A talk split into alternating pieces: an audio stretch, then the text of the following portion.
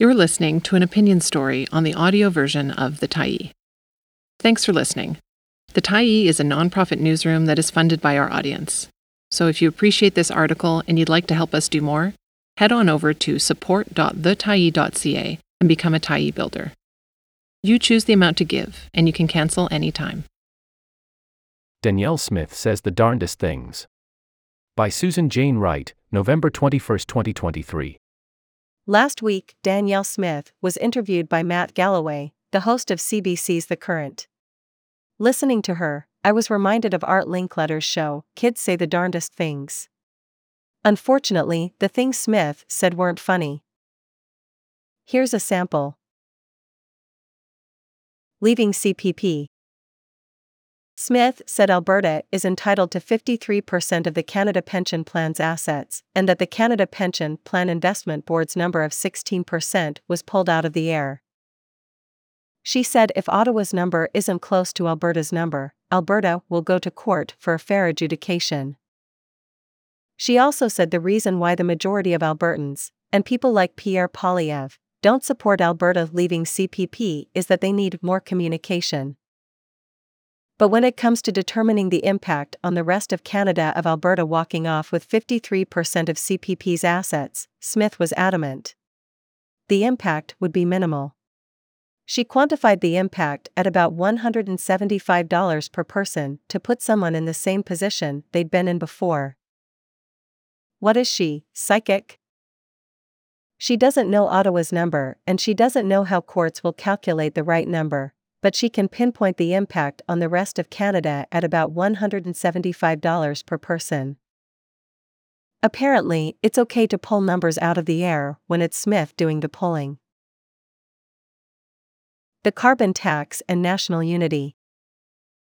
The discussion about the carbon tax exemption for home heating fuel got interesting when Galloway asked whether Smith's argument that the exemption should be applied uniformly across Canada, it's a matter of national unity, was disconnected from her pitch to pull Alberta out of CPP. Heavens no. Smith said national unity doesn't mean Ottawa gets to do whatever it wants. Besides, she had plenty of examples of Alberta engaging collaboratively with the feds. We'd signed a $24 billion healthcare deal, the feds were very helpful fighting our fires, and they were joint investors in housing and major projects. Based on her examples, Smith thinks national unity means Alberta can do whatever it wants and still call on the feds to pay for it. Tell the Feds ad campaign. Galloway said Smith's Tell the Feds ad campaign suggested clean electricity regulations could pitch the entire country into blackouts. Why was she was using scare tactics? Because it's true, she replied. Gobsmacked, Galloway repeated the question It's true there could be blackouts across the country because of. Because Alberta had experienced eight grid alerts last year, she said. Just to be clear, Alberta and Saskatchewan are the only two provinces that are heavily reliant on natural gas power generation. The rest of Canada relies on multiple sources for power generation, including hydro and nuclear. Either Smith doesn't know that Alberta is not a template for the rest of Canada, or she doesn't care what she says in the heat of the moment. Moratorium on wind and solar. Galloway moved on to Smith's moratorium on wind and solar. What was the purpose of the moratorium? She babbled on about how the wind don't blow and the sun don't shine all the time, then said she needed more natural gas power plant applications in the queue and there were none. Eventually, it became apparent that she imposed the moratorium on new wind and solar applications to give the natural gas guys time to catch up. In other words, she's fine with her government meddling in the marketplace when it's in aid of fossil fuel companies, but won't stand for it when it's in aid of renewable energy. Net Zero Galloway asked whether Smith's plan to reach net zero by 2050 matched the urgency Alberta experienced during our fire and smoke filled summer. She replied her urgency is matched to the efforts of China and India, which are targeting net zero by 2050 or later. So instead of helping Canada lead the way to net zero, she's prepared to impede Canada's progress. She'd rather drag Canada down than pull China and India up.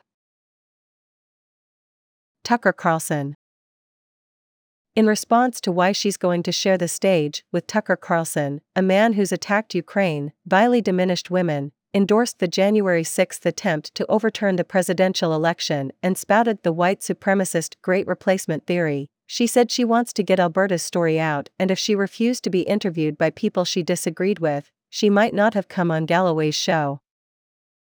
There is so much wrong with this response that we'll simply note that Galloway has never made racist, misogynist, tinfoil hat conspiracy comments.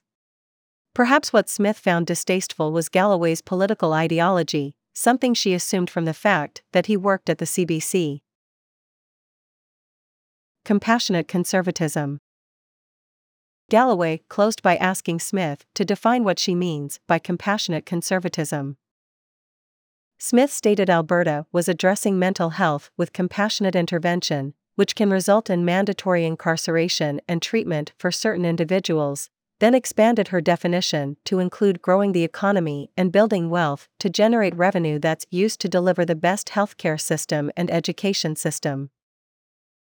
Given that Alberta is the richest province in the country and its healthcare and education systems are teetering on the brink, it's hard to envision how we'll be better off with more compassionate conservatism. But hey, Danielle Smith says the darndest things, eh? Thanks for stopping by the Tyee today. Anytime you're in the mood to listen to important stories written well, we'll be here. And if you'd like to keep independent media going strong, head over to thetyee.ca and click on the Support Us button to pitch in. Finally, big, big thank you to all of our Tyee builders who made this story possible.